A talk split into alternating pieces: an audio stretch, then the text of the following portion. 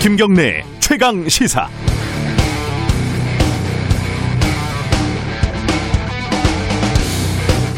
아, 또다시 100일장이 열렸습니다.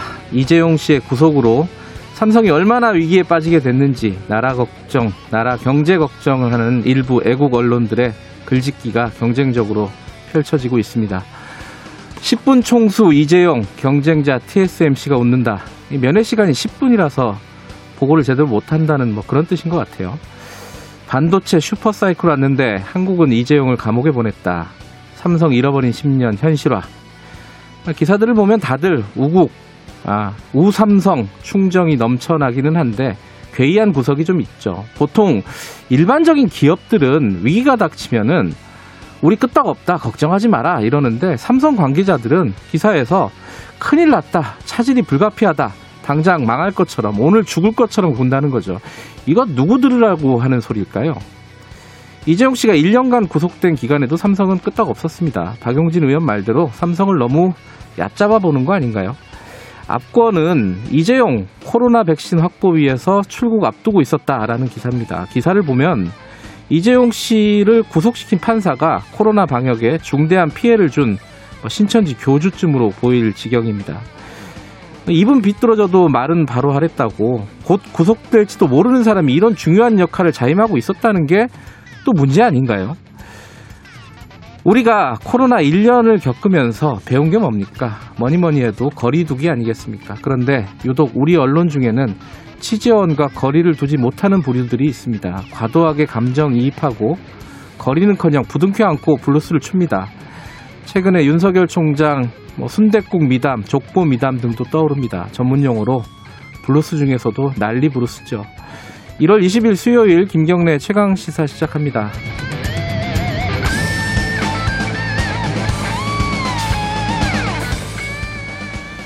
김경래 최강 시사 유튜브 라이브 열려 있습니다. 실시간 방송 보실 수 있고요. 샵 9730으로 문자 기다립니다. 짧은 건 50원, 긴 건 100원, 스마트폰 콩 이용하셔도 좋고요. 어, 문자 참여하신 분들 10분 추첨해서 모바일 커피 쿠폰 보내드립니다. 열심히 보내주시면 저희들이 잘 공유하고 대신 질문해드리고 하겠습니다. 1부에서는요, 어제 공수처장 후보자, 김진우 후보자에 대한 인사청문회 있었죠? 어, 거기 그 현장에 있었던 국민의힘 법사위원 전주혜 의원 좀 연결해 보고요. 2부에서는 지금 선거 국면, 이제 더불어민주당 대진표가 완성이 될 것 같습니다. 자, 더불어민주당 김진표 공천관리위원장 만나봅니다. 만나봅니다.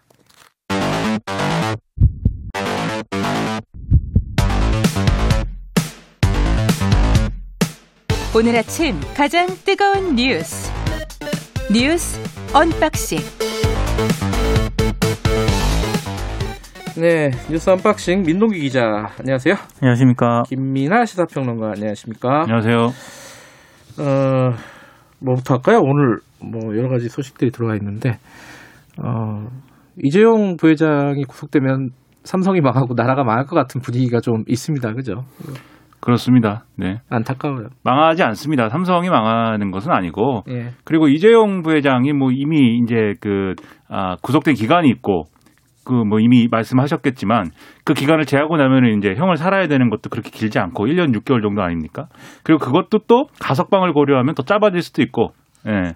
그러면 사실 뭐 오히려 봐주기 판결이다 손방망이다 이제 이렇게 평가하는 게 어, 더 옳은 거 아닌가 이런 생각도 하고 과연 검찰이 저를 수사하고 그 제가 재판에 가서 뭐 이렇게 됐으면 저에게도 이제 뭔가 준법 감시를 설치하면 봐주겠다 뭐 이렇게 하는 그런 판결이 있었을까? 꿈도 못 꿀 일인데. 김민아 감시위.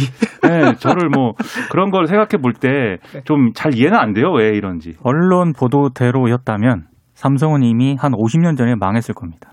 그리고 백신은 네 백신은 뭐 빨리 네 많이 확보하는 것이 네 좋습니다. 네. 백신은 뭐. 자, 오늘은 어, 그거 어, 이 소식부터 해보죠.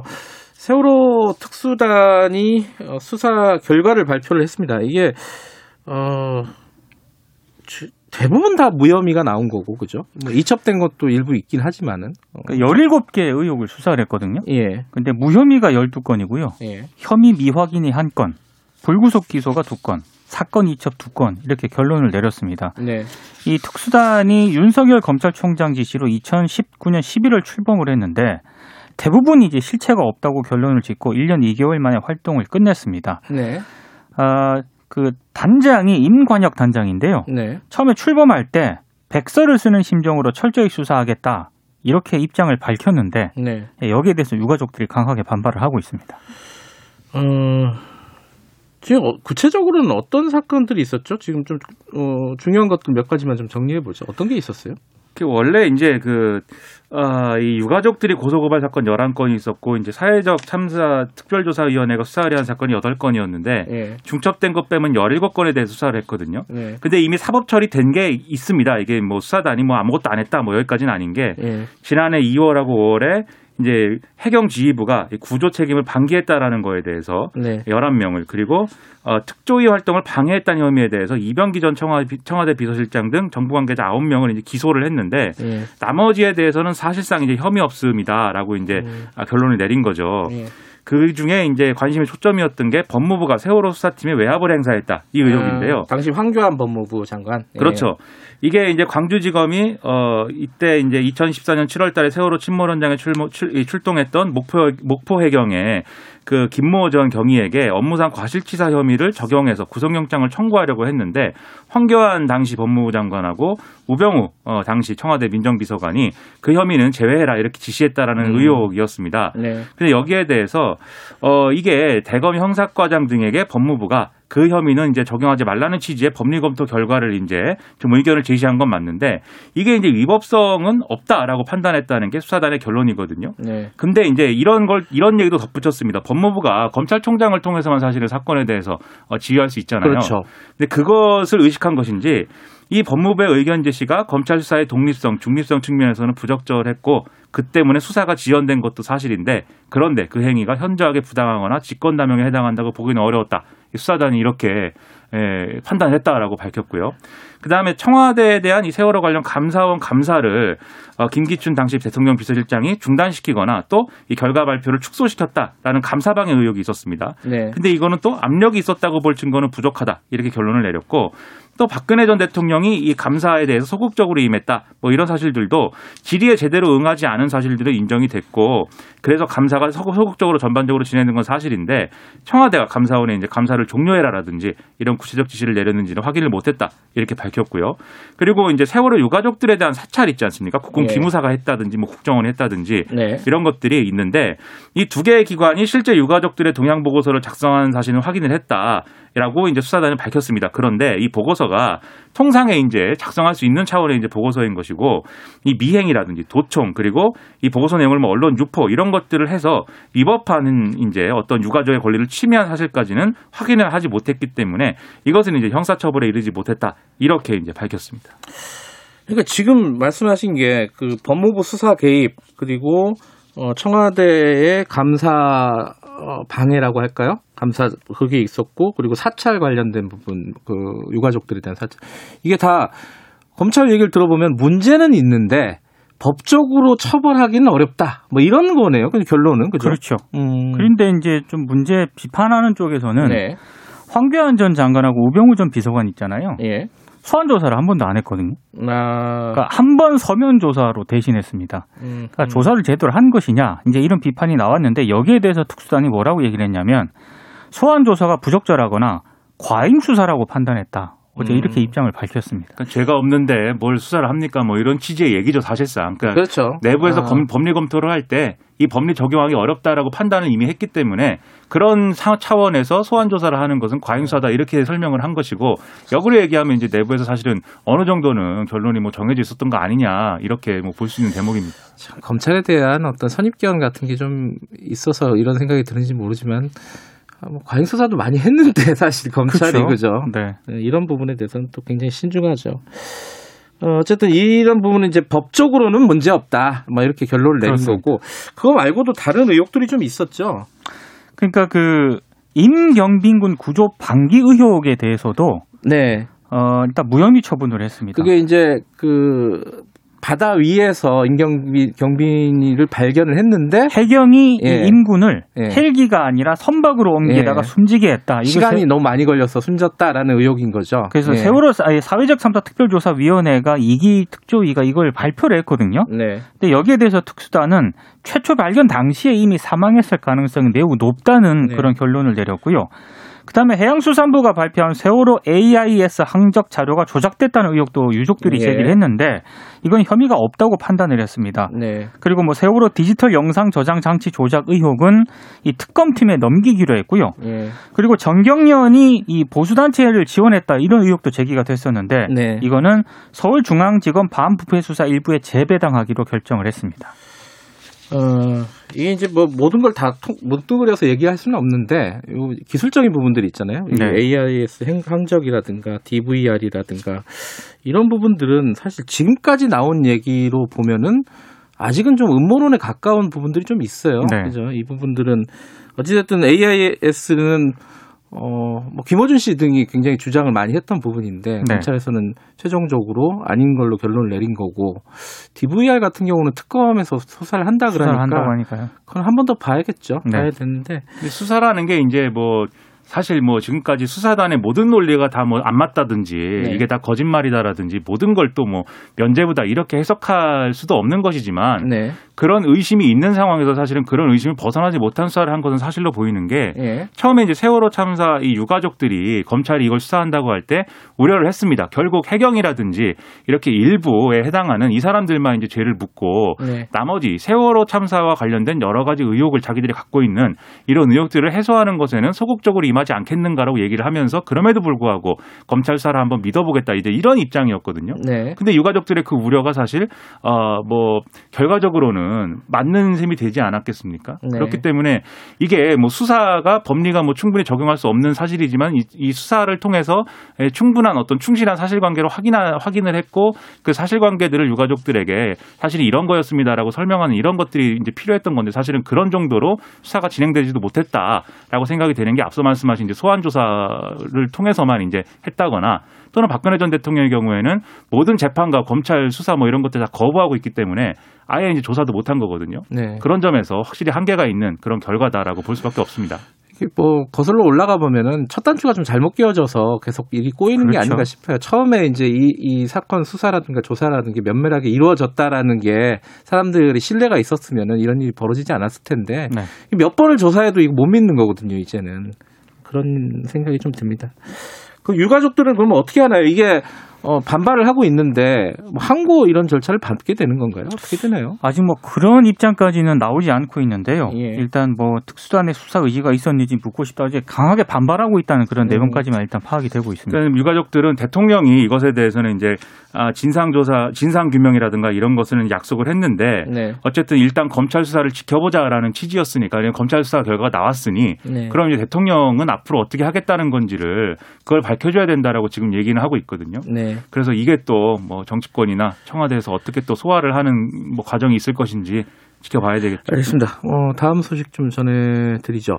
그 공수처장 후보자, 어, 초대 공수처장 후보자 인사청문회가 있었는데 예상만큼 뭐 뭐가 이렇게 뭐 많이 나온 것 같지는 않아요. 뭐 뜨겁지는 않은 것 같은데 뭐 특별히 눈에 띄는 부분이 있었습니까? 어, 사실 공수처장 후보 청문회인데 어, 제 인상을 말씀드리면 검찰 얘기를 더 많이 한 것 같고요. 네.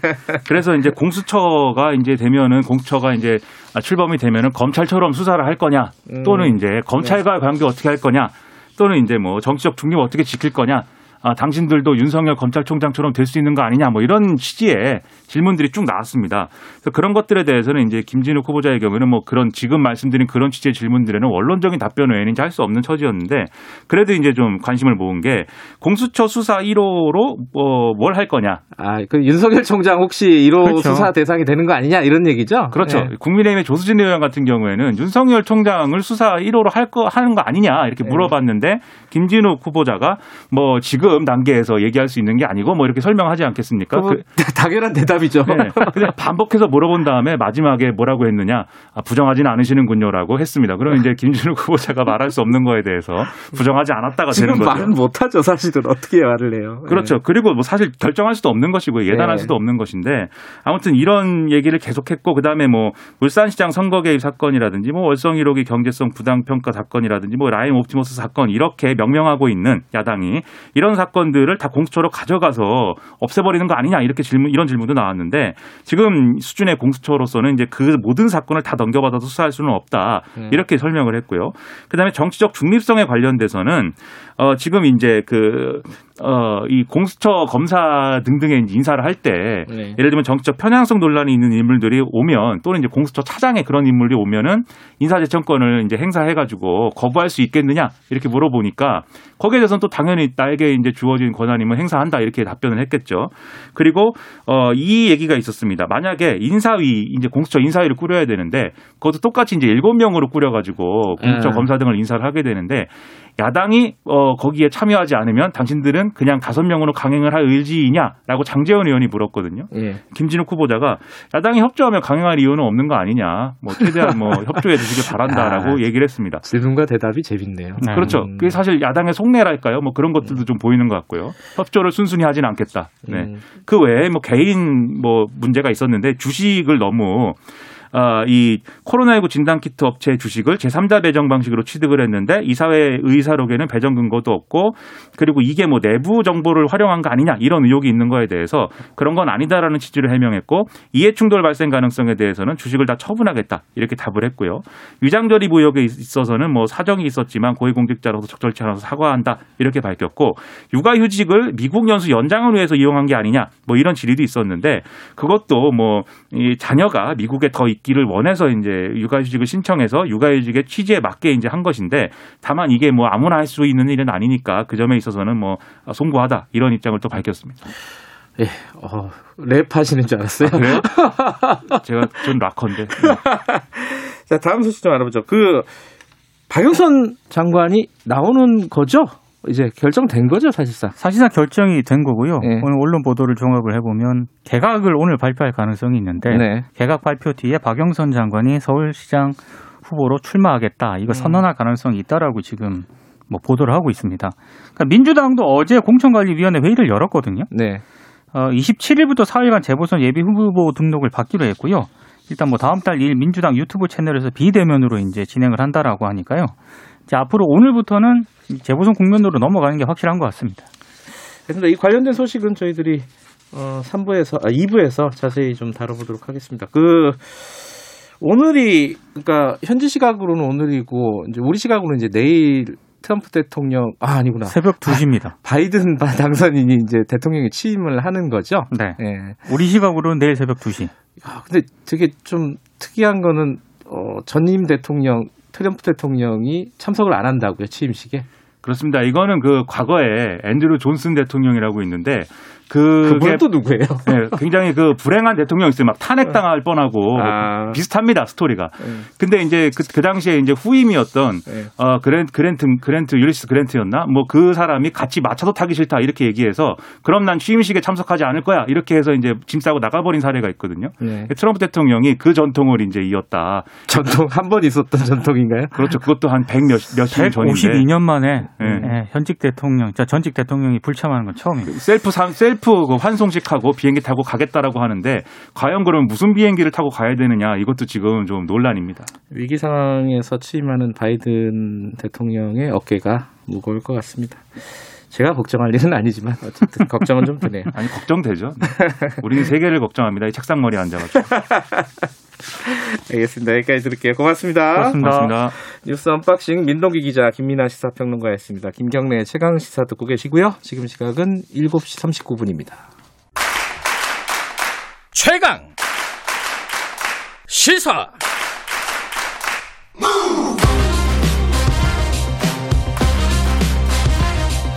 지금 여러분께서는 김경래 기자의 최강 시사를 듣고 계십니다. 네, 어제 김진욱 공수처장 후보자에 대한 인사청문회 이 얘기 좀 해보겠습니다. 현장에 있었던 국민의힘 법사위원 전주혜 의원 연결해 보겠습니다. 의원님 안녕하세요. 예, 안, 안녕하십니까. 반갑습니다. 네. 어제 뭐 질의도 하시고 현장에서 네. 직접 그 인사청문회를 보셨는데 네. 어, 어떻습니까? 지금 전체적으로 보- 보니까 좀 원론적인 대답이었다 이런 뭐 지적도 있고 또 그런 네. 대답을 할 수밖에 없는 상황도 좀 있는 것 같고 의원님이 보시기에 네네. 전체적인 총평을 하신다면요? 그러니까 어제 이제 그 자리는 뭐 역사적으로는 평가할 수 있는 이제 자리죠. 그렇죠. 공수처가 이제 세계 유례가 없고 또 헌법에도 없는 좀 새로운 권력기관이라는 점에서요. 네. 이제 어제 그 청문회는 뭐 일반적인 청문회를 떠나서 네. 뭐 좋은 의미든 나쁜 의미든 이제 역사에 남는 시간이 될 것이라고 생각합니다. 음. 그래서 이제 후보자는 열심히 이제 준비해 오긴 하셨어요. 네. 근데 방금 말씀하신 대로 좀 원론 수준의 이제 답변이 좀 많았고요. 네. 어, 하지만 뭐 큰 도덕적 하자는 없었습니다. 음흠. 아, 그- 그럼에도 불구하고 항상 이제 후보자에게 좀 그 나왔던 지적은 수사 경험 부족, 음. 또 조직 운영 뭐 경험이 부족하다. 이제 이러한 예. 조직 장 악력 그리고 뭐 살아있는 권력을 거눌 때에 대한 외압을 어떻게 이겨낼 것인가 이런 음. 부분 아니겠습니까? 예. 그 부분에 대한 소신이나 결기는 좀 부족했다. 음. 예, 그렇게 좀 볼 수 있었습니다. 근데 지- 청문회를 저도 중간 아, 앞에 좀 봤는데 직접요 네. 그 중계되는 걸 봤는데 네.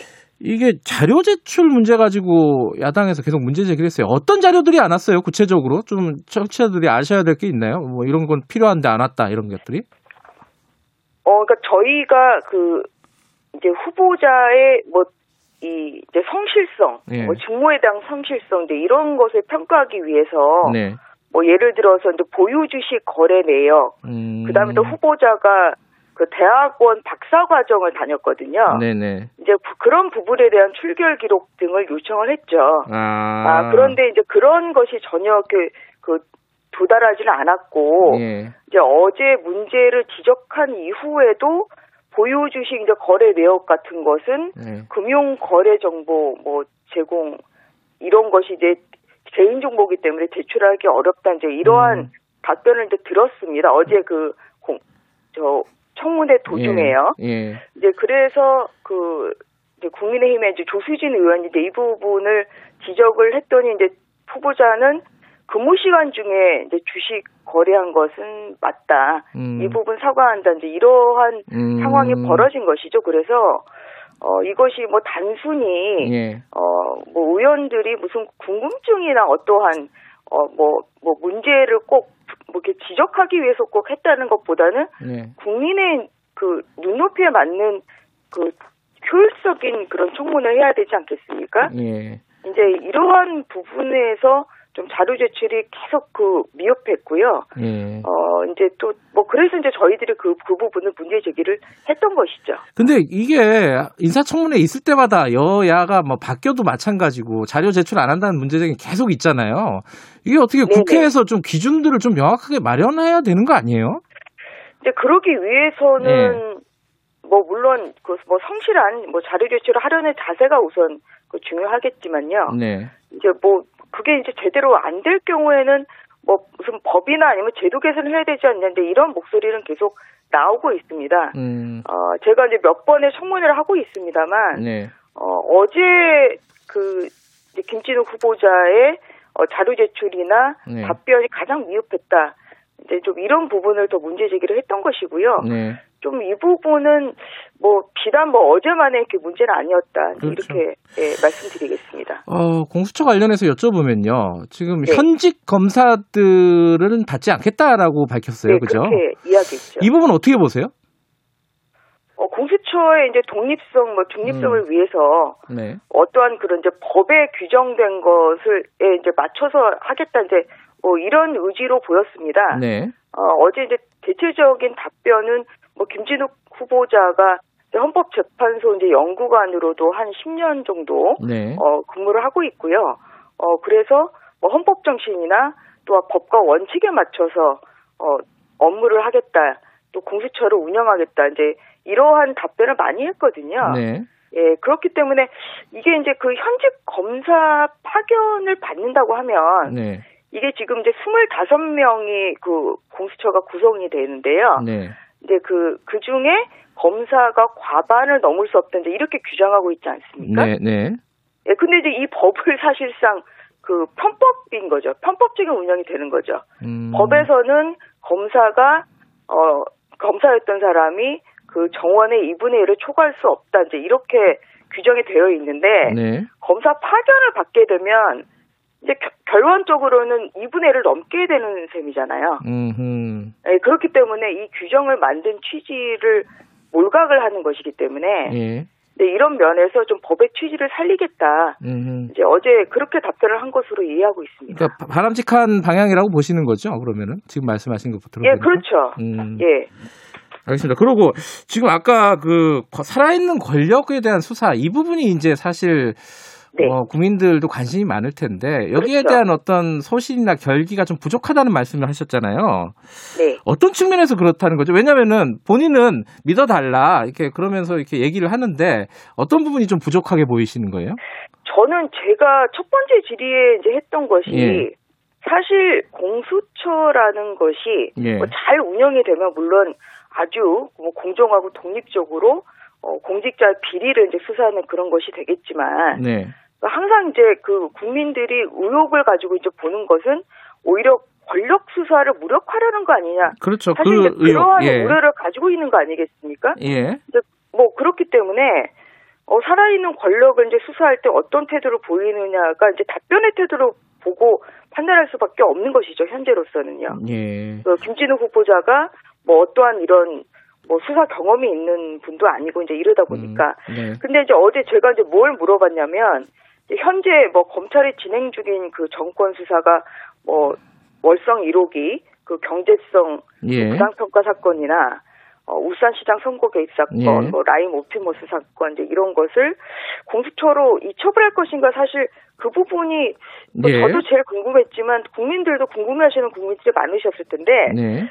이 부분에 대해서 뭐 저는 오히려 그 기대했던 답변은 아 이 부분은 검찰에서 뭐, 자- 뭐 수사를 좀 뭐 상당히 하기 때문에 네. 뭐 어떠한 뭐 이것을 뭐 좀 이첩을 안 하겠다 아니면 이러한 부분은 좀 부족하기 때문에 우리가 이첩을 받아서 좀 더 적극적으로 수사하겠다 음. 이제 이러한 답변을 좀 그 기대를 했었던 거거든요. 예. 근데 굉장히 이제 들으셨겠지만 뭐 의연하게 대처하겠다. 음. 뭐 여도 야도 아닌 국민편만 들겠다. 굉장히 이제 모호한 바- 답변을 음. 했기 때문에 이제 그런 면에서 과연 이 부분에 대한 어떠한 그런 소신이나 어, 아니면 앞으로 이제 이런 말을 지킬지에 대한 그러한 그 확신이 좀 들, 들기가 좀 어려운 상황이었습니다. 예, 그래서 이제 그런 부분에 있어서는 아쉬움이 많았다. 음. 이렇게 말씀을 드리는 것이죠. 근데 이제 한계는 있을 거 아닙니까? 지금 왜냐하면 수사 기록 같은 걸 보지 않은 상황에서 그것들을 결정할 수 있는 한계는 좀 있을 것 같아요.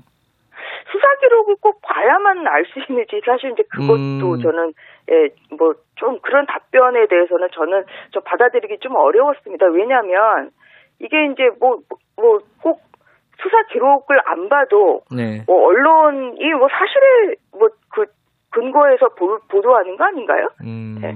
그래서 뭐 또 언론 보도나 뭐 아니면은 어떠한 사건은 또 그 판결이 선고되는 경우들이 있잖아요. 음. 그래서 이제 뭐 그런 것을 근거해서 어떠한 조금 이제 그 원론보다 조금 나아간 강론 수준의 이제 답변을 할 수 있음에도 불구하고 예. 굉장히 어제 뭐 이쪽 저쪽 좀 눈치를 보는 듯한 이제 이러한 답변들이 좀 있었던 것이죠. 지금 이제 어 관심 중에 하나는 이제 차장을 누가 할 것이냐. 네. 어 근데 차장이 뭐 정권과 좀 가까운 사람이 가능 가능성에 대한 야당의 우려들이 좀 있지 않습니까? 그러기도 네. 하고 어 다른 어떤 인사 공수처 내 인사들이 좀 중요할 텐데 그 인사위원회가 만들어져야 되잖아요. 네네. 근데 거기에 야당이 두 명 추천위원으로 들어간단 말이죠. 야당 추천위원이. 네. 이 부분에 대해서 야당이 적극적으로 협조할 것이냐. 왜냐하면 네네. 지금까지 이제 뭐 추천위원회나 이런 부분들에 대한 어떤 협조가 잘 안 됐었기 때문에 좀 네. 방침이 섰나요, 야당은? 아직 뭐 저 공수처 장이 아직 임명도 되지 않았고 어제 후보자만 예, 청문회를 한 것이기 때문에요. 네. 아직 뭐 방침을 정할 시기는 아닌 것이죠. 음, 어, 그리고 이제 저희가 강조하는 것은 네. 네, 이런 것입니다. 이게 어, 아시겠지만 이제 공수처가 출범하기도 전에 이제 한번 개정이 되지 않았습니까? 네. 아, 그래서 야당의 이제 비토권을 보장하는 이런 공수처장 후보 추천이 지금 무력화됐어요. 네. 아, 그래서 이제 김진욱 후보자에 대해서는 이 야당에서도 이제 반대를 했음에도 불구하고 이제 결국은 이제 후보 추천이 됐던 것이기 때문에 네. 최소한 인사위원회 구성이나 인사위원회의 운영에 있어서는 음. 어, 어떠한 그런 소수 의견도 존중하고 네. 또한 정말 그 여야의 좀 의견이 좀 상당히 접근한 그런 인사위원회 운영이 돼야 된다. 음. 뭐 이것은 꼭 뭐 그 야당의 뭐 이 반대를 위한 반대인데 그런 것이 아니라 공수처의 오히려 그 견제 를 위해서도 필요한 것이고요. 네. 그리고 공수처의 뭐 성공적인 운영을 위해서도 당연히 필요한 거 아니겠습니까? 음, 네, 야당 그렇기 목소리가 좀 반영될 수 있는 구조나 운영이 좀 보장돼야지 적극적으로 그럼요. 임하겠다 이런 말씀이신 예. 건가요? 왜냐하면 이제 음. 어제도 나왔던 것이 공수처에 대한 견제 어떻게 하냐. 이게 저희 그 국민의힘은 그러니까 그 제1야당이 이제 빠진 상태에서 이 법안이 만들어지지 않았습니까? 네. 공수처법이요. 이제 그러다 보니까 그 법을 봐도 굉장히 부족한 부분들이 많아요. 네. 예, 그리고 좀 뭔가 입법이 좀 그 보완이 필요한 부분이 제가 보기에도 몇 부분이 보였습니다. 음. 이제 그렇기 때문에 이제 이것이 결국은 이제 성공적으로 이렇게 운영이 되기 위해서는 이제, 이제 그런 부분이 좀 필요하다 한 것이죠. 그렇기 때문에 예, 항상 좀그 견제 그래서 어제 견제를 어떻게 하냐 이제 이 얘기가 갑자기 불거져 나온 거예요. 음. 공수처가 무소불위의 뭐 권력기가 또 될 수도 있기 때문에 네. 어 그런데 이제 견제 수단이 별로 없지 않습니까? 그러면 여기에 있는 그 법문을 통한 이제 견제라는 것은 결국은 음. 어떠한 그런 인사위원회에서의 야당의 이제 두 명의 추천권 뭐 이런 걸 통해서 이제 견제가 가능하신 것이기 예. 때문에 예 이제 그러한 부분이 필요하다는 것이죠. 알겠습니다. 오늘 여기까지 드릴게요. 고맙습니다. 예 수고하셨습니다. 국민의힘 전주혜 의원이었고요. 어, 1분 여기까지고요. 2부에서는 선거 얘기 좀 해보겠습니다. 8시에 돌아옵니다.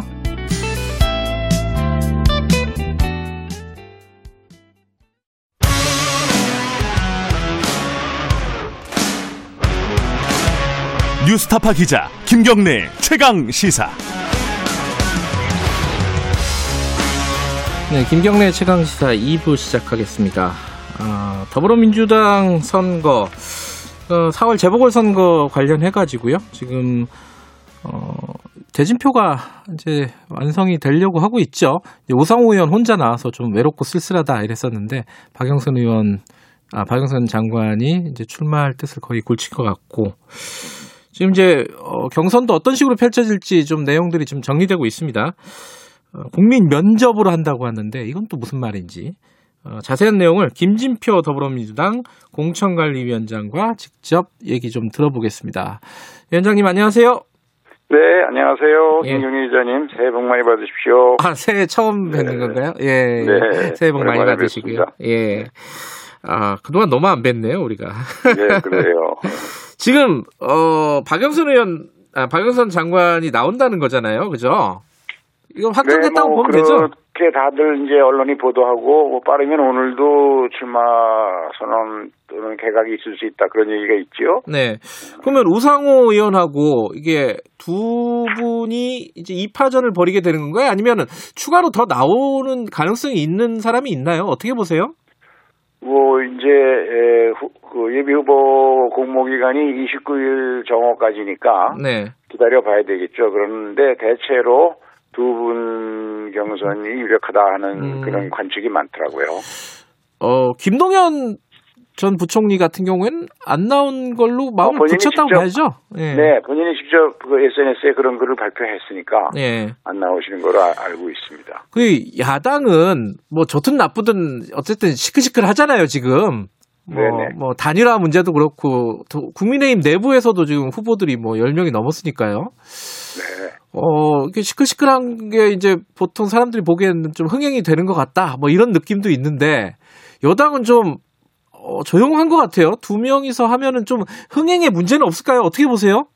어, 그것은 이제 어떤 분들이 하느냐 문제라고 생각합니다. 이, 네. 잘 아시는 것처럼 우상호 의원이나 또 박영선 장관이나, 네. 어, 우리 당의 아주 대표적인 스타 정치인들이시죠. 음. 두분 다 원내대표도 하고 최고위원도 하고 또 네. 국회 주요 상임위원장도 하고 대변인도 하신 분들이고요. 네. 뛰어난 정치력을 가지고 있죠. 음. 예, 이제 서울시장이 이번 선거라는 게 1년 2개월짜리 선거거든요. 네. 임기가. 예. 그러면 이 1년 2개월 동안에 산적한 서울시의 현안을 그걸 갈등을 조정하고 설득해서 어떻게 정책을 추진해서 삶의 질을 개선하느냐 이런 시각에서 시민들이 보지 않겠습니까? 그런 음. 점에서 보면 저는 이 두 분이 벌리는 경선이 아주 재미있을 거다.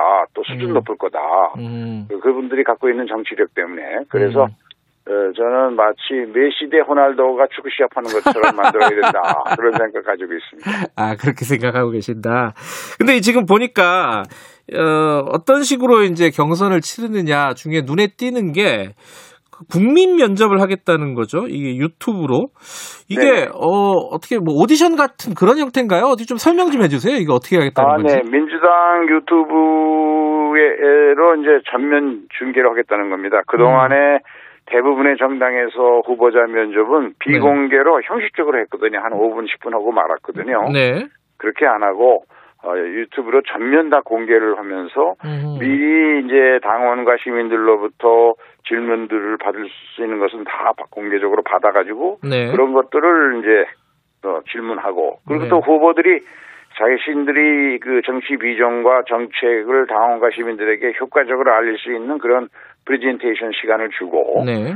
저 채팅 그 공개 과정에서 이제 채팅장에 올라온 즉 현재 즉각적인 질문 네. 이런 것들에 대해서 음. 어, 공관위원들이 골라가지고 대신 질문하고 이렇게 좀 음. 다이내믹하게 운영을 해서 네. 지금 이, 이 이제 공관위에서 하는 그런 그 배점 중에 제일 높은 것이 저, 어, 여론조사를 통한 당선 가능성 적합도 조사거든요. 그게 예. 40%인데 예. 이거 결국 시민들이나 당원들이 하시는 건데 이분들이 직접 참여해서 후보들을 평가해 볼 기회를 주고 그거에 의해서 어, 사전에 적합도 조사에 반영하라 그런 음. 뜻이죠.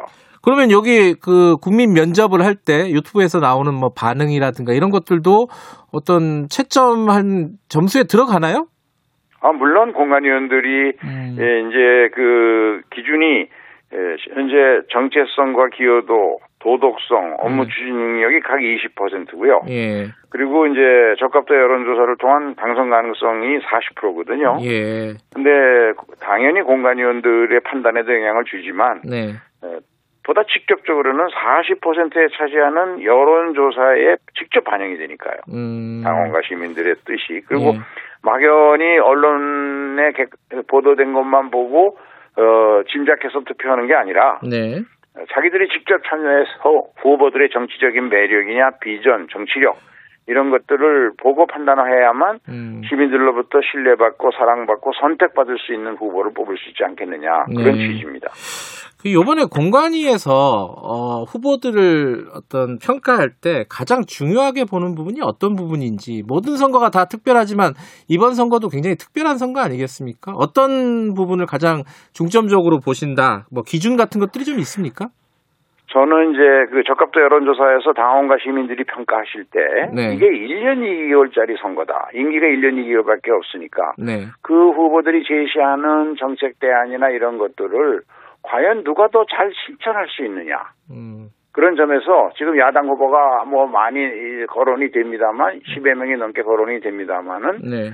어 마지막에 가면 야, 여, 여, 야당 후보, 여당 후보 또 혹시 3자 구도가 될지 모르지만 네. 소수로 제한되면 그분들 중에서 네. 시민들이 선택하는 것은 어 저는 그런 저 그때는 에, 이 집권 여당으로 또 국회 다수당으로 입법과 어 또 예산 지원을 강력하게 이끌어낼 수 있는 정치력을 가진 사람 네. 이- 그런 점에서 여권 후보에 대해서 상당히 비중 높게 평가해 줄 것이다 이렇게 음. 생각하죠. 근데 이게 지금 어, 나중에 좀 경선을 또 해야 되잖아요. 이 공, 네네. 공관위의 어떤 심사가 경선에 어떤 영향을 미치는 건가요? 어떻게 되는 거예요, 이게? 그래서 어 국민 면접을 통해서 예. 어 이제 그 한번 후보들의 그 매력과 강점, 정치적인 예. 역량을 국민들에게 알려주는 그런 효과를 함께 예. 얻을 수가 있는 거고요. 예. 우리가 이제 2월 8일 날 경선을 어, 후보자를 결정하면 예. 그 다음부터는 선관위가 이제 맡아서 중앙당 선관위에서 어, 2월 말까지 대체로 어, 경선을 마무리하게 될 겁니다. 예. 그러면 그 과정에서 뭐 토론도 있고 여러 가지 방법을 통해서 예. 시민들이나 당원들이 후보자를 어, 좀 더 잘 평가할 수 있는 그런 저, 계, 계기가 되- 마련될 겁니다. 그러니까 공관위의 어떤 심사 결과라든가 이런 부분들이 경선에 영향을 주는 건 아니라는 거죠. 이- 영향을 줄 수 있는 출발이죠. 첫 번째부터 음. 어, 공개 면접을 함으로써 네. 후보자들 입장에서는 시민들과 당원들에게 자기를 알릴 수 있는 첫 번째 기회니까요. 우리가 네. 야당에 비해서 조금 늦게 시작했지만 네. 그런 알릴 수 있는 기회를 더 많이 만들어 드리겠다는 취지죠. 아, 그 늦게 시작했다는 말씀 하시니까 이걸 여쭤봐야 될 것 같아요. 우상호 의원이 어, 좀 외롭고 쓸쓸하다고 그랬잖아요. 네. 진짜 쓸쓸해 보이시더라고요. 이게 어 당이 왜 이렇게 일정을 늦게 잡았는지 좀 이해할 수 없다는 취지의 얘기도 했어요. 우상호 의원이. 이게 어, 왜 이렇게 되는 겁니까, 지금? 네, 이제 우상호 의원 그런 말씀 이해가 네. 가지만 또 한편에서 보면 네. 그동안 우리 당 당원들의 응원을 독점해서 받았다는 측면도 있지요. 음. 그런데 이제 우리 당에서는 4월 7일 이 보궐선거가 아, 어, 그 선거 날부터 쭉 역산해서 일정을 잡는 것인데 네. 에, 에, 통상적인 그런 선거, 보궐선거나 이런 거에 비하면 오히려 충분한 시간 여유를 가지고 네. 차질 없이 일정이 지금 진행되고 있습니다. 음. 2월 8일까지 경선 후보자 결정하고, 네. 어, 그 다음에 이제 2월 중에 에, 경선이 마무리되면 음. 3월 풀로 한 달 동안 네. 어, 본격적인 선거 운동을 할 수가 있으니까요. 뭐 늦은 거 아니다 이런 말씀이신 건가요, 지금? 그렇습니다. 네. 예. 지금 이제 경선 룰은 보니까 권리당원 50%, 일반 국민 50% 이렇게 돼 있잖아요. 네네.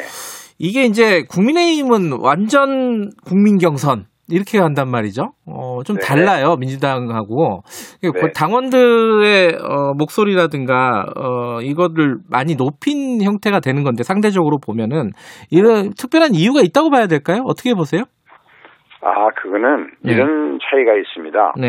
네, 우리 당과 국민의힘은 당원 숫자가 비교가 안 될 정도로 우리 당이 많습니다. 음, 우리 당 당원은 100만 명이 넘고요. 훨씬 네. 넘고 네, 온라인 입당 열풍이 불었을 때 우리 권리당원 숫자만 150만 명을 넘은 적도 있었거든요. 네, 작년 전당대회는 크게 쟁점이 없는 전당대회인데도 권리당원 선거인단만 80만 명에 이르렀습니다. 음, 근데 작년 전당대회에 나타난 득표 성향을 보면 권리당원들의 의사와 여론조사의 결과가 크게 차이가 안 납니다. 음, 그건 우리 권리당원 숫자가 워낙 많기 때문에 바로 민심이 당심으로 일치했다는 것이죠. 음, 그래서 국민의힘이 완전 국민경선 방식을 채택하더라도 실제 후보 선정에 참여하는 국민의 숫자는 우리 당이 훨씬 많을 겁니다.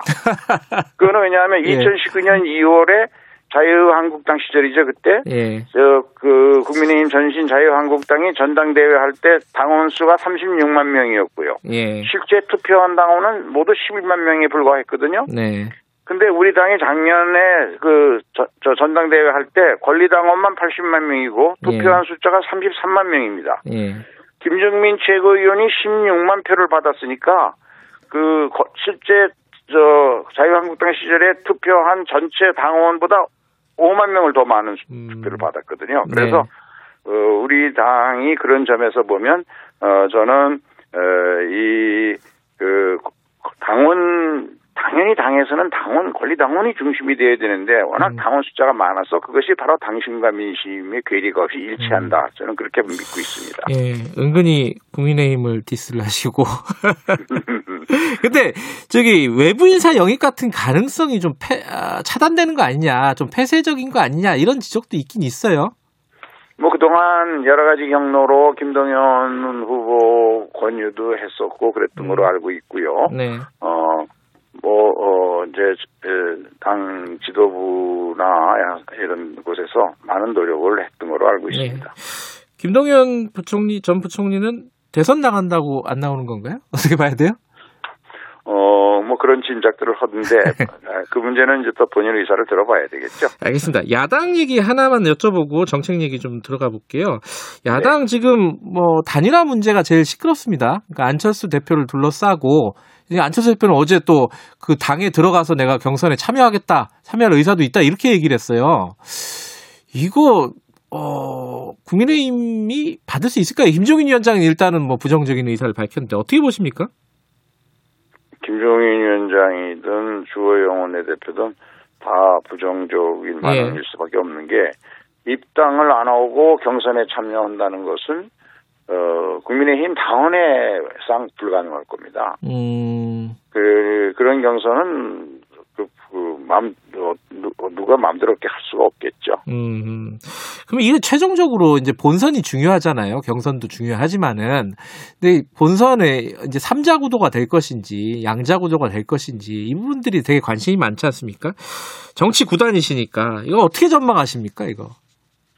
네, 글쎄요, 뭐, 김정인 위원장은 삼자 구도로 가도 이길 수 있다라고 그렇죠. 얘기하시는데, 예. 그거는 이제 김정인 위원장 입장에서는 당연히 그렇게 얘기를 공개적으로 하지만, 예. 그러나 속마음까지 그럴까? 아, 그거는 저는 의문이 있고요. 예. 어, 그 반증이 어제 그 안철수 어, 의원이 이제 완샷 경선하자고 하는데 즉각 그 장깨 부리지 말라 뭐 이런 식의 이야기를 하는 걸 예. 보면 아 삼자구도 가면 안 된다는 생각을 하고 있는 거 아니겠어요? 음, 알겠습니다. 선거 얘기 이거 하나는 더 여쭤봐야겠네요. 지금, 어, 지지율이라든가 뭐 이런 걸 보면 전반적으로 민주당한테 그렇게 우호적인 상황은 아닌 것 같습니다. 그리고 이번 선거가 시작된 배경도 마찬가지고요. 좀 어려운 선거가 될 것 같다는 전망이 지배적인데 공관위원장으로서 이번 선거 어떻게 어떤 전략으로 어, 국민들에게 호소하실 건지 이 얘기 하나 듣고 다른 얘기로 가죠. 네, 사실 음, 어려운 건 사실이고요. 그러나 네. 또 생각해 보면 작년 4월 총선도 어 1월 달 생각할 때는 우리 당에게 아주 불리하다 음. 것이다라고 생각을 했었죠. 네. 정치는 생물이라 늘 변하는 것인데 네. 집권 여당의 입장에서 가장 중요한 서울시와 부산시의 후보를 안- 내지 않, 않을 수가 없고 네. 그런 점에서 어 또 이제 이, 이 이번 선거의 특성이 1년 2개월 임기 시장을 뽑는 거거든요. 네.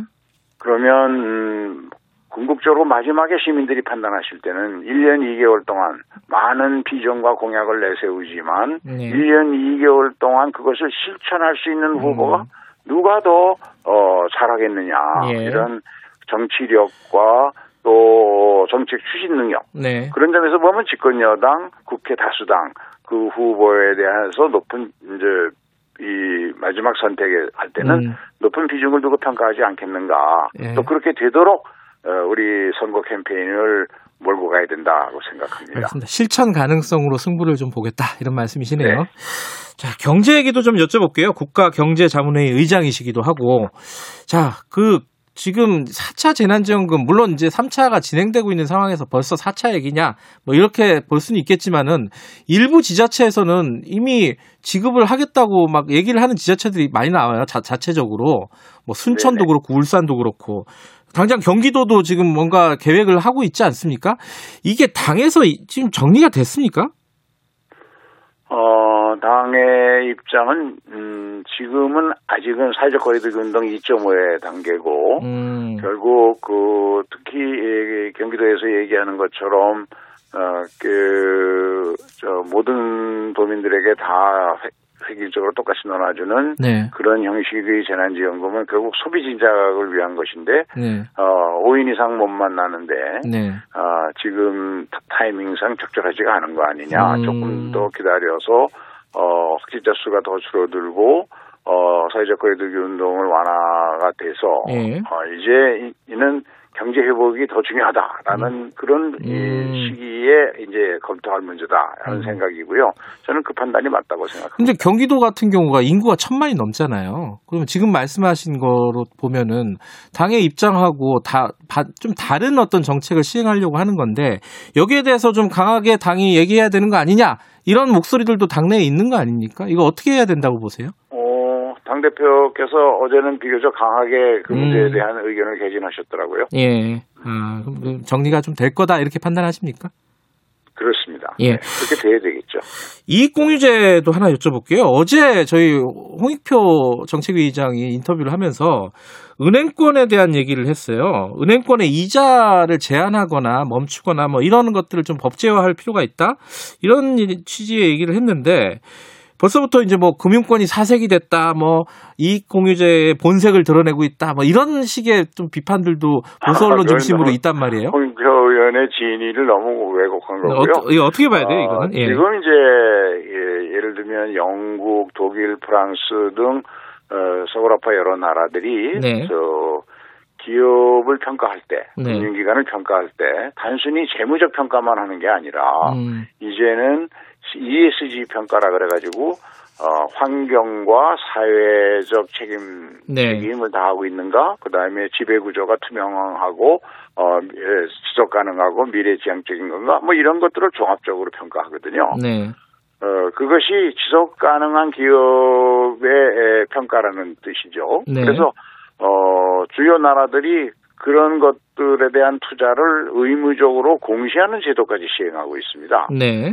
그런 점에서 보면 코로나 상황에서 어 양극화가 심화된 상, 그런 구조하에서 음. 어 만일 금융기관들이 어, 특별하게 큰 이익을 상대적으로 얻었다면 그것을 사회에 환원하는 것이 환원하는 좋은 방법을 스스로 자발적으로 선택하는 거 음, 그것이 이제 사회적 책임을 다하는 제- 투자가 될 수 있고 예. 기업 가치를 높이는 측면에서 그것이 에, 에, 저- 좋은 성과를 가져오니까 네. 그, 그런데 그런 방법 중에서 만일 에, 서민금융에 대한 이자를 경감하는 일이 예. 가장 에, 효율적인 방법이라고 은행들이 평가한다면 그런 것들이 도입될 수 있지 않겠나 이런 의견을 얘기한 것 같아요. 음, 강제하자는 거 아니고요. 강제는 안 네. 한다 이런 말씀이시네요. 네, 네. 강- 예, 우리 당에서 그당 대표가 여러 차례 강조했지만 예. 분명한 것은 자발성과 그리고 어, 지원은 하되 인센티브 음. 등을 통해서 그러한 에, 그 사회적 책임 투자나 이런 걸 지원은 하되 간섭은 최소화하겠다. 네. 그런 그런 원칙 하에서 지금 여러 가지 방안을 하고 논의를 하고 또 국민적 공감대를 만들어가고 있죠. 알겠습니다. 오늘은 여기까지만 듣겠습니다. 오랜만에 네. 감사합니다. 네, 감사합니다. 더불어민주당 김진표 공천관리위원장이었습니다. 공정하고 깊이 있게 오늘 하루 이슈의 중심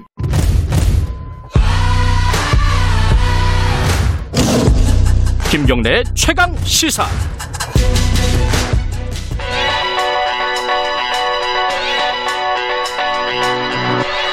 최강 시사 윤태곤의 눈.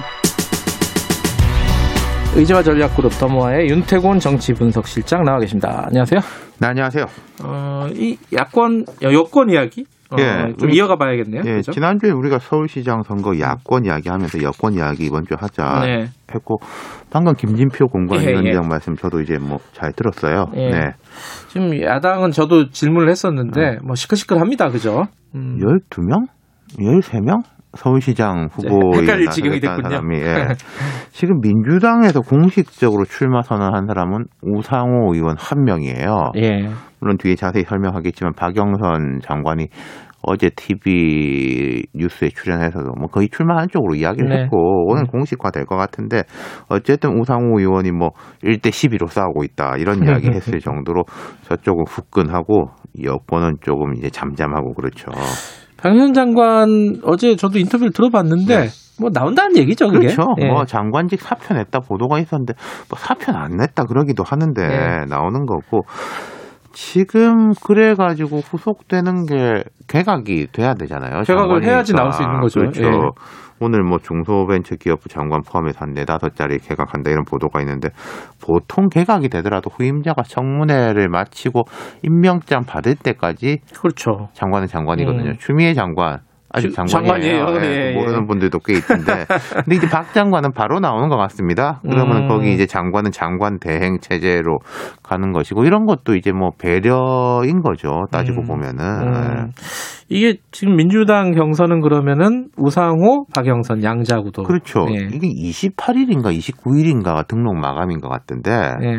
갑자기 누가 더 나오지 말라는 법은 없지만은 양자 구도인 것 같아요. 박주민 의원 안 나오는 것 같고 김동연 전 부총리도 앞서서 어, 이야기 나왔지만은 본인 안 나간다. 좀 세판짜기에 관심이 있다. 대선 쪽이 아닌가 뭐 이런 느낌도 들고요. 아, 그런 느낌이 드십니까? 네. 음. 근데 이게 지금 아까 저, 그 공관위원장 얘기는 김진표 위원장 얘기는 호날두 대 메시의 대결이 될 거다 이렇게 얘기했는데 진짜 그렇게 될까요? 어떻게 보세요? 그게 뭐 소문난 잔치에 먹을 게 없을 것인지 정말로 이제 뭐 멋진 경선을 보일 것인지. 근데 이런 것 같아요. 두 사람 다 인지도가 높고 정치 경력도 길고 음. 뭐 원내대표 장관 뭐 이런 것까지 거의 다 해본 사람이니까 그래요. 어떤 드라마틱한 모습이 나타나긴 쉽지 않을 것 같다. 맞아요. 막 신인 있고 네. 막 다크호스 있고 이래야 되잖아요. 그러니까 예측 가능한 부분으로 전개가 될 것 같다 이런 느낌이 있는 거죠. 당장 뭐 여론조사로 따지면은 대부분 여론조사에서 박영선 의원 아, 장관이 조금 더 위죠. 그렇죠. 현재 그렇죠. 뭐 최근에 그 예능도 나오고 우리가 여기서 아. 이야기했지만은 그리고 이제 정치권에서 이런 이야기도 해요. 중소벤 지능부처 장관이 좋다. 아, 돈 쓰는데 아 법무부 장관 이런 거 아, 말고 그렇죠. 중소벤처기업부 뭐 최근에도 이제 코로나로 인해 가지고 이제 소상공인들 지원하고 그게 중소벤처기업부를 통해 가지고 네. 가고 뭐 시장 살리자 이런 것들. 그러니까 맞아. 박 장관 입장에서는 괜히 빨리 나와가지고 당에서 이러는 것보다 장관의 음. 하루라도 더 하는 게 더 나은 면이 있었다. 그래서 이제 늦춰진 것이고 우상호 의원은 좀 답답해하고 그런 근데 경선은 다르잖아요. 경선은 당원들의 힘이 강하잖아요. 그렇죠. 앞서서도 이야기가 좀 나왔지만은 야권의 경우에는 아예 벽을 허무는 방식 예. 쪽으로 가는 것 같고 여권은 당태가 강해요. 김진표 예. 위원장 말씀대로 또 그 로열티가 높은 지지자들, 음. 충성심 높은 지지자들, 뭐 거꾸로 말하면은 좀 강성 지지자들에 음흠. 있는 것이고 그래서 지금 여권의 여러 경선들을 보면은 지지자나 당원들의 영향력이 항상 컸었거든요. 음. 근데 그게 좋을 때도 있고 나쁠 때도 있는 거잖아요. 그렇죠. 그게 이제 민심을 선도하느냐, 음. 민심과 좀 거리가 떨어져 있느냐 네. 이 부분이 되는 것인데 근데 제 생각에는 그제 대통령 기자회견이 상당한 영향을 미칠 것이다. 아, 어떤 영향을 말씀하시는 거죠? 대통령 기자회견에서 검찰이나 감사원 같은 것에 대해서 톤을 확 낮췄지 않습니까? 낮췄죠. 윤석열 검찰총장, 우리 검찰총장이다. 음. 감사원 뭐 그 정치적인 거라고 생각 안 한다 라는 식으로 이야기를 했지 않습니까? 그러니까 네. 여기 앞에서 뭐 일부 의원들이 우리 방송에 나와서도 윤석열 탄핵해야 된다. 뭐 그런 거하고는 완전 톤이 다른 거잖아요. 그렇죠. 이게 사면 부분에 대해서도 저는 그렇게 해석을 한 게 지금은 때가 아니다. 국민들에게 중요하다. 이게 뭔가 좀 뭐 통합하고 거리를 두고 강하게 가겠다. 이게 아니라 괜히 분란 일으킨다든지 음. 갈등 요인이 돼서는 안 된다. 이런 네. 식으로 저는 해석을 했거든요. 네.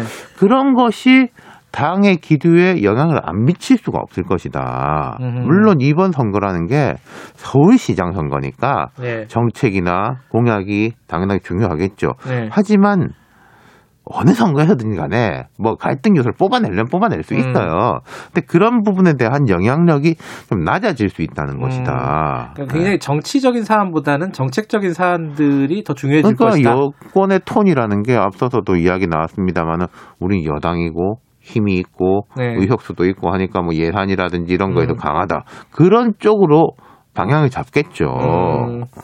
결국은 또 그런 상황에서도 중요한 거는 경쟁력, 본선 경쟁력 아니겠어요? 그렇죠. 그러니까 지금 이제 중요한 것은 두 분 다 정책은 괜찮을 거고 그리고 당에 네 뒷받침이 많이 돼 있으니까 뭐 예. 크게 차이가 있을까 싶어요. 물론 킬러 공약 같은 게 한두 개씩 있을 음. 거지만은 제일 중요한 건 지금 이야기하신 거 본선 경쟁력이죠. 음. 지금 민주당 입장에서 당청 지지율도 안 좋고 대통령 임기도 얼마 안 남았고 서울시장 선거에서 밀리면은 어 이게 큰일 난다 이런 위기감이 음. 있으면 그럼 일단 이기고 보자. 이렇게 음. 가는 거죠. 근데 음. 이런 위기감이 있을 때는 보통 두 가지 방향의 흐름이 나타납니다. 제가 여러 번 말씀드렸지만은 네. 우리가 뭉쳐야 된다. 아, 지지층 결집하자. 결집. 이 어차피 음. 투표도 많이 안 할 거다. 네. 똘똘 뭉치자라는 쪽하고 중도로 확장성을 가져가가지고 전체 여론을 수렴해야 된다는 쪽. 그 가지 흐름이 나타날 거라는 거죠. 음. 이게 이제 기자회견을 보면은 아까 말씀하신 거면 두 가지 흐름 중에 후자 쪽이죠. 음. 대통령이라든지 이제 김진표 공관위원장도 음. 그렇고 그리고 사실 따지고 보면 우상호, 박영선 두 분의 이미지도 그렇게 강성 이미지는 아니에요. 맞아요. 그게 뭐좀 강한 사람이다. 이건 있지만은 어떤 정치적 각을 세운다. 이런 거는 아닌 거거든요. 음, 음. 근데 물론 선거라는 것은 또 내부 경선이라는 건 역동성이 있고 지금 아까 말씀드렸지만 우상호 의원 같은 게 조금 처지지 않습니까? 네. 뭐 듣는데 죄송하지만은 그렇다면은 좀 강한 당원들의 힘을 한번 끌어당겨 봐야 되겠다. 이런 전략을 세울 수 있는 거죠. 음흠. 네. 자, 한두달 음, 어떻게 진행되는지 좀 봐야겠습니다. 네. 고맙습니다. 감사합니다. 윤태곤의 눈이었습니다. 김경래 최강시사 2부는 여기까지 하고요. 3부에서는 중요한 시간이 있습니다. 어, 연중기의 기후가 미래다. 기후위기에 이 사회 경제적으로 어떤 영향을 미치는지 우리한테 실제로 비용을 얼마나 들이는지 이런 부분을 좀 알아보겠습니다. 일부 지역국에서는 해당 지역 방송 보내드립니다.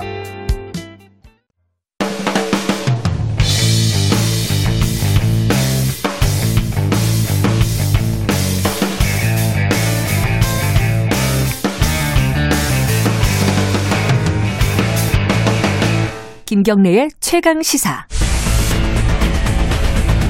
국내 탄소 배출량은 1년에 7억 1천만 톤. 피해갈 수 없는 과제라면 국익과 우리 미래 세대를 위해 철강, 석유화학 등 탄소를 많이 배출하는 우리 주력 업종들의 구조를 바꾸고 2050년 탄소 중립을 목표로 나아가겠습니다. 지금도 전국의 석탄 발전소가 새로 들어서고 있습니다. 최강 시사 연중 기획 기후가 미래다.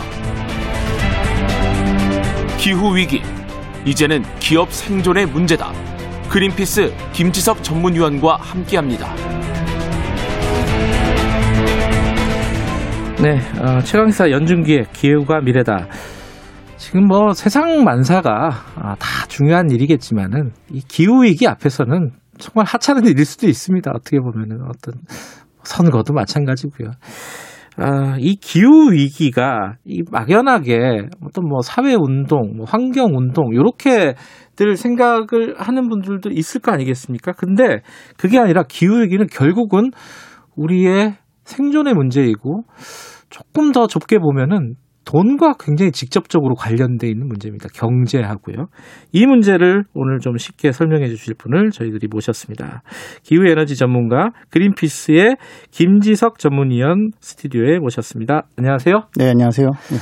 위원님은 뭐 그린피스에서 지금 운동을 하고 계시지만 활동을 하고 계시지만 뭐 지금 인터뷰하기 전에 잠깐 들어보니까 실물 경제에서도 많이 일을 하셨더라고요. 그죠? 네, 저는 환경학과랑 경제학과를 전공한 다음에 네. 현대 자동차에 들어갔어요. 그러니까. 자동차라는 물건을 포기하기가 어려울 것 같아서 음. 그런 글 친환경으로 만들자.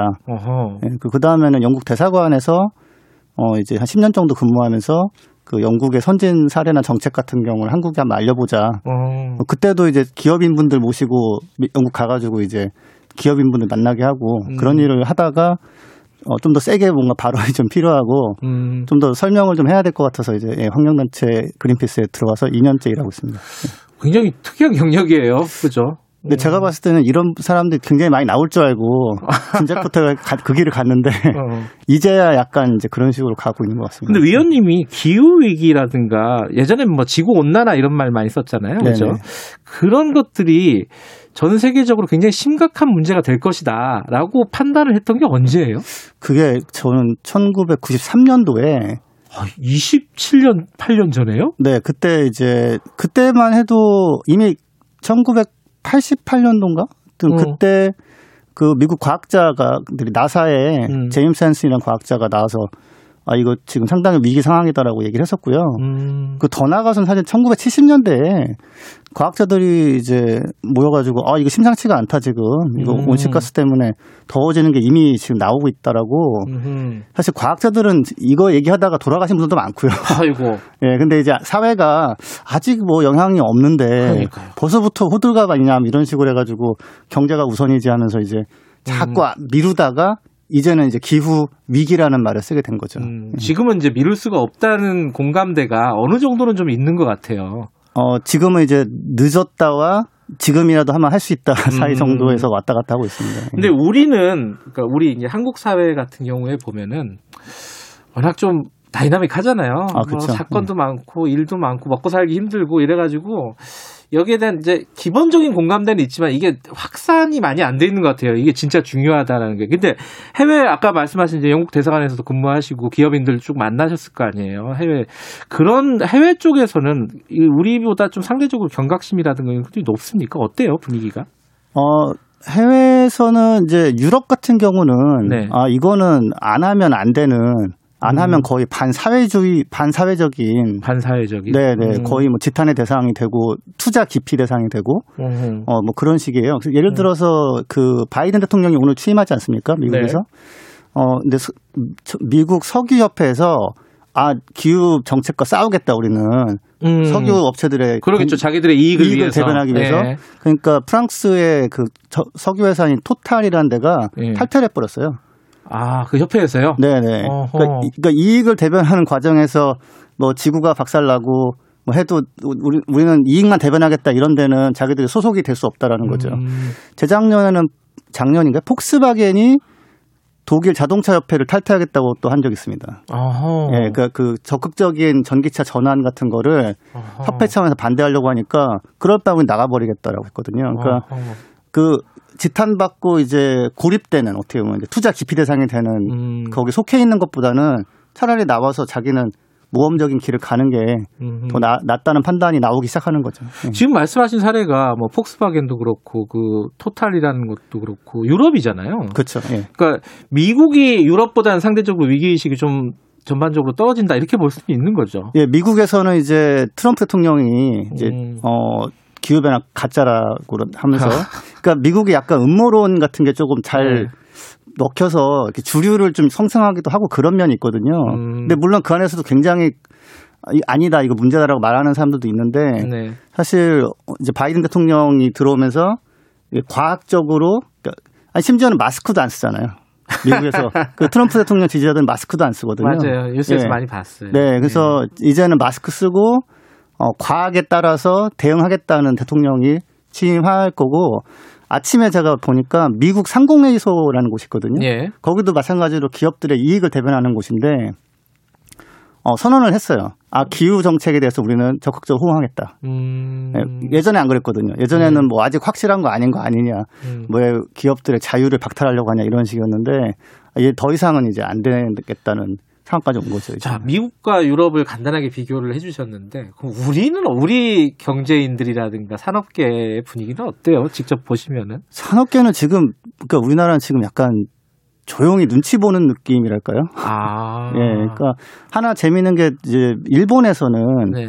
뭐 일본이 잘하는 것도 있고 못하는 것도 그렇죠. 있지만, 네. 네, 네, 일본에서는 소니를 어, 중심으로 해가지고 100개인가 300개 정도의 그런 기업들이 정부에 공식으로 건의를 하고 있는 게 있어요. 뭐냐면 그 재생에너지, 태양광 네. 풍력을 중심으로 하는 그런 에너지의 사용을 네. 지금 정부 목표는 2030년에 22%에서 4%인데 네. 너무 낮다. 음, 40에서 50으로 늘달라. 기업들이 오히려요? 기업들이 나서 그러고 있습니다, 지금.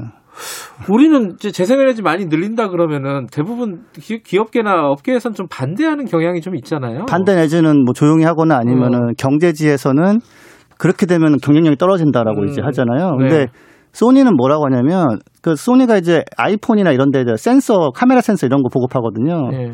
근데 요즘 같 요즘에 이제 선진 기업들의 그 정책은 아 우리 부- 협력사 업체들은 우리 방침을 따라서 지구 온난화 해결에 동참해야 된다. 음, 어, 우리가 어 2030년까지 탄소 중립 선언을 했어요. 이- 애플 같은 경우는. 예.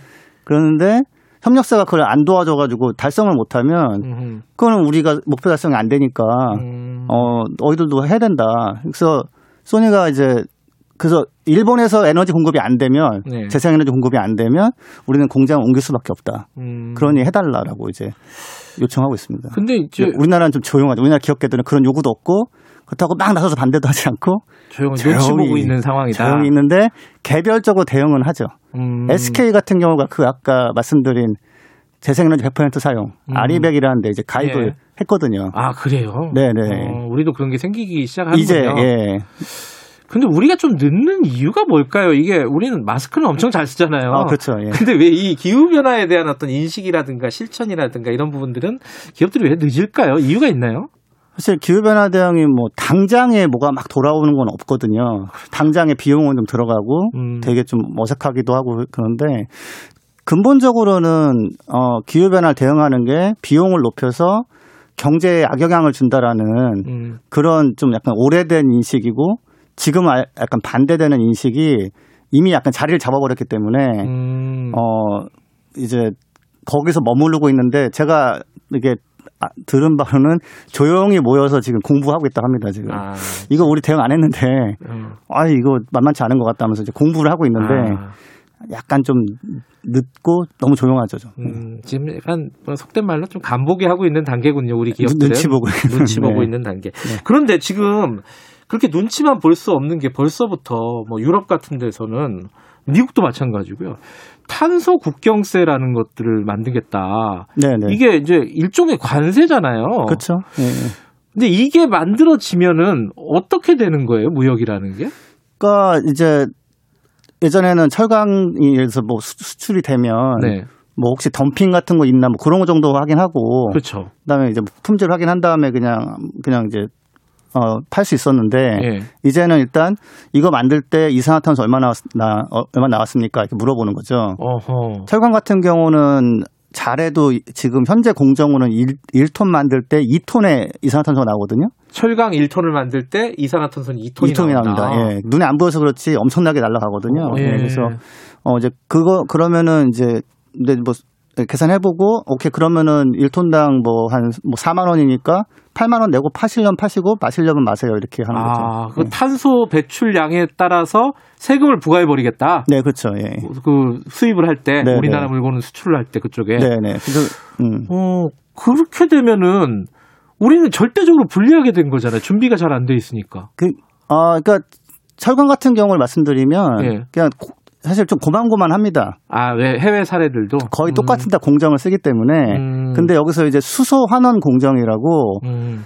어, 태양광 풍력으로 물을 분해해서 만든 전기로 물을 분해해서 수소를 만든 다음에 네. 수소랑 태광석이랑 이렇게 해서 석 잘 이렇게 공정을 하면 그게 이제 철, 철로 변화, 변하게 되는 게 있어요. 음. 석탄을 뭐 태워서 그런 게 아니라 네.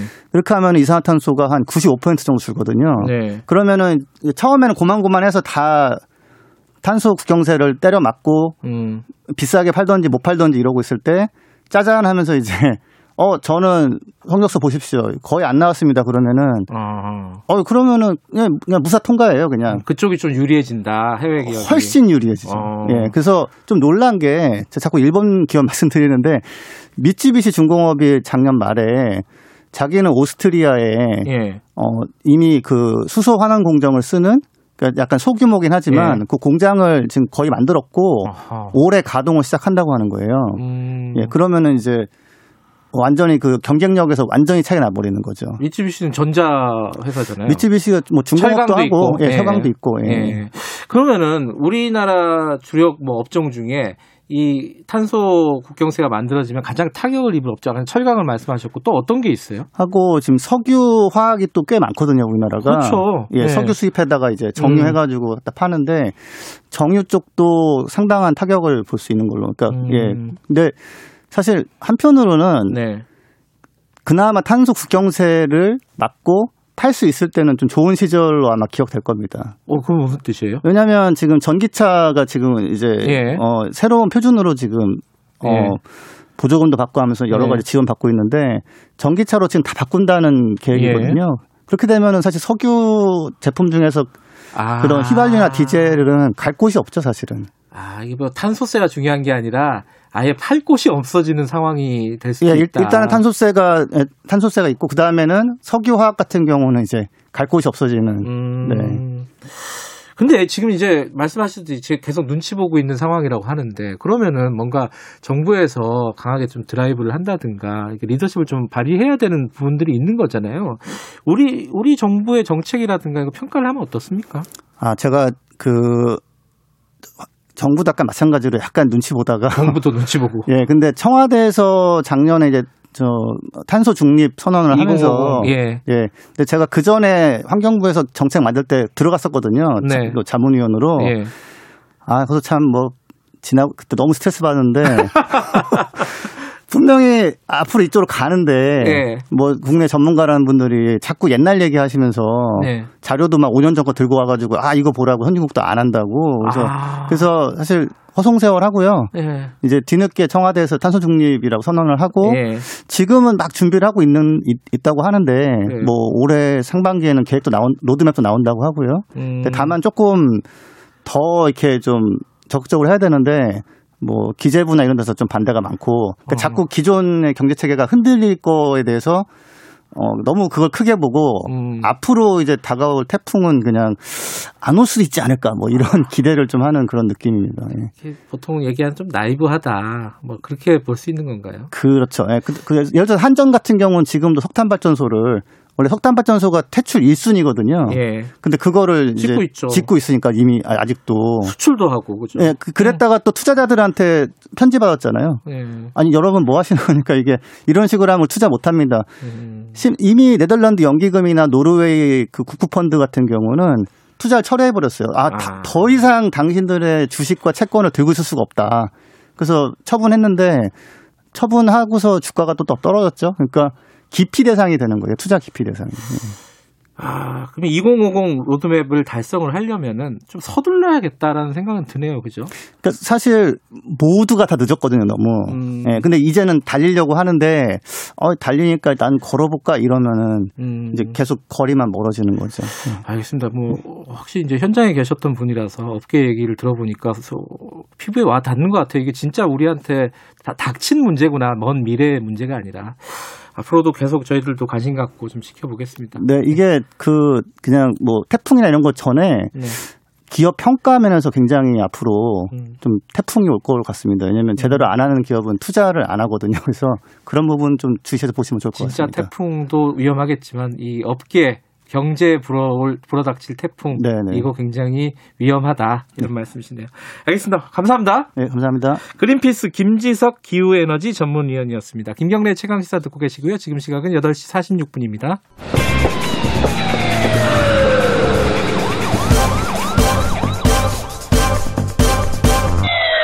김경래의 최강 시사. 어, 정인이 사건, 이 비극적인 사건이 우리 사회에 던져준 여러 가지 숙제가 있습니다. 이 아동을 어떻게 보호할 것인지 이런 부분에 대한 근본적인 어떤 대책을 마련해야 된다 이런 숙제를 우리한테 주고 있는 것 같은데 이 얘기가 조금 어 뭐랄까요 입양을 중심으로 약간 펼쳐진 부분이 있습니다. 그래서 어, 입양을 꺼리게 되는 이런 좀 부작용을 좀 나타내는 것 같아요. 실제로는 사실 아동 학대나 이런 것들이 어, 친부모 가정에서 더 많이 일어나거든요. 비율로 보면은. 어, 입양 가정들, 입양 절차들도 사실상 멈춰 있는 상태래요, 지금. 입양 가정을 좀 연결해서 입양의 현실적인 얘기 좀 들어보도록 하겠습니다. 입양 2년차 가정이십니다. 유보연 선생님 연결되어 있습니다. 선생님 안녕하세요. 네, 안녕하세요. 세상에서 가장 예쁜 딸을 가슴으로 나 2년째 키우고 있는 유보연입니다. 예, 어, 입양 절차가 그럼 다 마무리돼서 이제 건강하게 잘 가족을 이뤄서 그 잘하고 있는 거죠, 그죠? 네, 맞습니다. 19년 8월에 이제 입양 허가 판결을 받고 모든 음. 절차가 끝나서 행복한 음, 가정 생활을 하고 있습니다. 지금 몇 살이에요? 어, 자녀분이? 어, 네. 아, 입양한 네. 자녀분이? 어, 지금 35개월 이제 곧 있으면 36개월 4살 됐습니다. 아, 네. 그렇군요. 그 완전 좀 신생아 때 입양을 하신 케이스군요, 그죠? 어, 아니요. 저희 아이는 네. 15개월 때 저희 15개월? 집에 왔어요. 네. 음. 두살 때.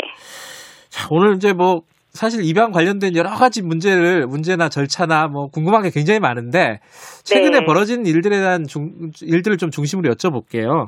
네, 네. 어, 대통령 기자회견에서 어, 입양 관련된 발언이 좀 있었는데 그게 뭐 약간의 오해도 있었고 발언의 실수도 네. 있었고 이랬던 것 같아요. 그 네, 이- 네. 입양한 이후에 좀 바꿀 수 있는 뭐 그런 것들을 대통령이 언급을 하면서요. 네. 그 얘기 들으시면서 어떤 생각이 드셨습니까? 어, 이제 사실 이제 그 정인이라는 이름을 네. 이야기하는 것조차 좀 많이 가슴이 아픈데요. 네. 이제 어, 장씨 사건이라고 말을 할게요. 네, 그게 이- 낫겠네요. 네. 예, 예. 네, 네. 네. 슬픔을 이제 추스르기도 전에 이제 네. 대통령님 그런 발언을 듣고 이제 두 번의 멘붕이 온 거죠. 음. 처음에 말씀하셨던 것처럼 이게 입양 문제로 바라볼 사안이 아니고 이제 아동 학대로 봐야 되는데 음. 마치 입양에 문제가 있었던 것처럼 입양 가정에 대한 방문 횟수를 늘리겠다, 조사 음. 과정에 뭐 주변인 방문을 필수로 하겠다 이런 말씀을 하셔서 이제 멘붕이 왔는데 이걸 이제 추스려야지 하고 있는데 이제 월요일 날 네. 이제 사전 위탁제도 관련 발언이라고 해명하셨지만 네. 뭐 입양에 대한 전혀 이해나 입양 전제 위탁 제도가 어떤 제도인지 음. 전혀 모르신 상태에서 하신 말씀인 것 같아서 이게 사실 이제 너무 화가 나더라고요. 이제 저 같은 경우에도 아이를 입양하기로 결정한 그 순간부터 내 아이가 되더라고요. 그런 음. 신비한 경험이라고 할 수 있는데 그런데 이제 내 아이를 바꾼다? 뭐 배 아파 낳은 자식을 힘들다고 안 맞는다고 다시 음. 뱃속에 들여보낼 수 있는 게 아니잖아요. 네. 네, 이제 뭐 적절한 비유가 될지 모르지만 이혼해야지 하면서 결혼하시는 분들이 없는 것처럼 예. 네, 아이를 뭐 아, 바꿔야지 이런 생각으로 입양하시는 분이 없잖아요. 음. 근데 이제 사실 이제 저희 아이는 어려서 그렇지만 조금 큰 아이들이 있어요. 초등학교 네. 고학년이라든지 이런 아이들은 이 기사를 봤을 거 아니에요. 음. 그러면 내가 바뀔 수 있는 아이였어? 이런 생각까지 들면서 상처받았지 않았을까 너무 가슴 아프더라고요. 네. 근데 이게 사전 위탁 제도라는 게요. 그러니까 네. 입양 절차를 완료하기 전에 쉽게 말해서 이제 점검을 서로 해보는 거잖아요. 네네. 그리고 선진국들에서는 또 일부 시행을 하고 있는 나라들도 꽤 있다고 하고 그리고 좀 네. 부적합하고 부적격한 어떤 보호자는 좀 걸러낼 수 있는 시간이나 기회가 될 수도 있다고도 하고 그래서 이제 정부나 이쪽에서 추진을 한다는 건데 뭐 지금 말씀하신 거 들어보니까 좀 부정적인 측면이 더 많다는 말 생각이신 것 같아요. 어떤 게 부정적인? 사전 위탁 제도에 대해서. 어, 아니요, 이게 사실은 이제 네. 어떤 이게 제도나 법이든 그, 게 생겨나게 된 취지나 목적이 중요하잖아요. 그렇죠. 음. 이게 사실 이제 입양전제 위탁제도가 생겨나게 된 가장 큰 이유는 네. 아이랑 부모의 안정적인 그리고 빠른 애착 관계 형성을 돕기 위함이었거든요. 음, 네. 이제 그 애착 관계가 잘 형성되는 게 아이 평생의 삶을 좌우할 만큼 중요한 부분인데 네. 아시다시피 아이들은 정말 빠르게 성장하잖아요. 네. 하루가 다르게 네. 커가는데 6개월, 생후 6개월 정도만 돼도 낯가림이 시작되는 시기인데 네. 이게 이제 2012년 입양특례법으로 바뀌면서 가정법원의 심사와 판단 또 입양 음. 허가까지 정말 오랜 시간이 걸리거든요. 네. 저희 같은 경우도 입양 과- 기관에서 처음 상담을 받고 법원에 신청한 서류가 들어가기까지 6, 7개월 걸렸고요. 음. 그 이후에 또 법원 판결까지도 5개월 더 음. 걸렸어요. 네. 1년 정도 소요돼서 아이를 이제 실제로 저희 아이가 됐는데 네. 아이기들 애착 형성에 가장 중요한 시기가 6개월 전후라고 알고 있어요. 그런데 네. 이렇게 이제 법원 절차 마무리되기까지 워낙 오랜 시간이 걸리기 때문에 그 적기를 놓치게 되잖아요. 음. 그럼 아이의 평생의 삶에 영향을 줄 텐데 네. 그래서 생겨난 게 이게 음, 제도적 장치가 없어서 시행된 게 바로 입양전제 위탁제도라고 예. 알고 있어요. 예. 네, 이제 분명한 거는 이제 대부분 이제 법원에서 신청 서류가 들어가기 전에 음. 엄격하게 이제 부모 자격 심사나 뭐 일체적으로 그런 게 이루어진다고 알고 있거든요. 네. 그래서 법원에서 부결되는 경우는 정말 정말 없다고 하더라고요. 음. 이제 그렇게 진행되는 입양전제 위탁제도라서 저는 어 부정적으로 보지 않고 있고요. 음. 이제 보다 아이들이 빨리 따뜻한 가정의 품 안에서 적응하고 네. 어, 잘할 수 있는 어 제도라고 생각이 듭니다. 근데 이제 그 기간 동안에 사전 위탁 제도 기간 동안에 서로 좀 네. 마음이 안 맞거나 이러면은 뭐 아이를 바꿀 수 있거나 뭐 네네. 이, 그러니까 이, 이런 것들을 보장하는 제도로 활용되는 거는 반대하신다는 뜻인가요? 그러면은? 네, 그렇죠. 이제 사실 그러니까 제가 아는 선에서 네. 예비 입양 부모들이 취소하곤 하는 일은 거의 없 고요. 음, 이제 반대로 그 이제 친생 부모 쪽에서 네. 어, 그 기간 동안에 내가 다시 키우겠다라고 하면 네. 어, 다시 이 아이를 친생 부모한테 돌려보내야 한다고 해요. 음, 어, 네, 이제 친권 포기 각서까지 쓰고 입양 절 보내기로 결정한 건데 음. 어 이제 이 그 의미가 없다고 하더라고요. 음. 그래서 근데 이 위탁 기간이 끝나도 또 법원 판결이 나면 그 음. 친생 부모한테 그 판결 사실이 우편으로 통보된다고 하거든요. 예. 15일 정도 이의 신청 기간이 주어지는데 그러니까 이때 이제 친생 부모님들이 입양 철회를 요청하면 어, 예, 할 수 없이 정말 음. 이렇게 아이를 그 친생 부모한테 돌려보내야 되는데 그동안 이제 아이나 부모나 이제 내 부모다 내 자식이다 이렇게 알고 키우고 있었는데 생리배로 받게 되는 거죠. 음. 네. 지금 아까 말씀하신 그 비극적인 사건 이후에 입양 제, 그 절차 같은 것들이 거의 중단이 돼 있는 상태라면서요.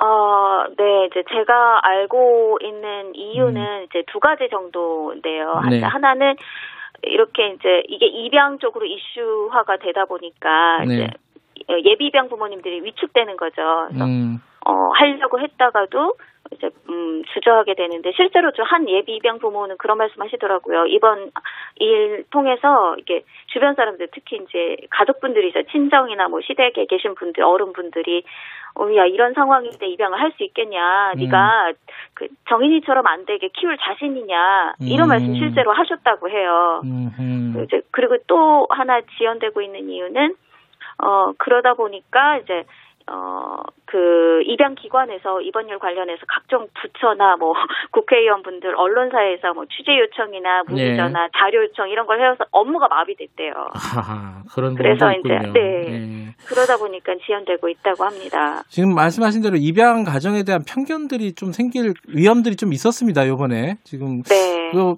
어, 입양을 실제로 해서 아이를 키우는 분 입장에서 뭐 청취자분들에게 네. 한 말씀 좀 해주시죠.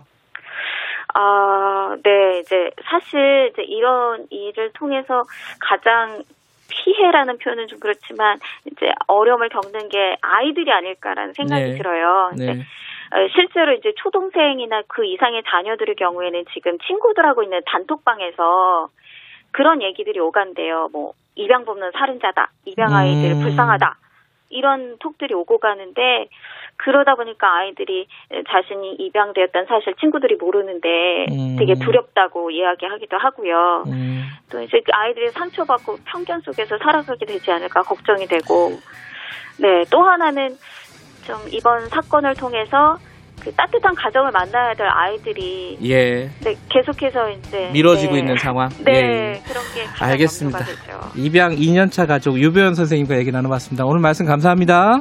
네, 감사합니다. 김경래 최강기사 오늘 여기까지 하겠습니다.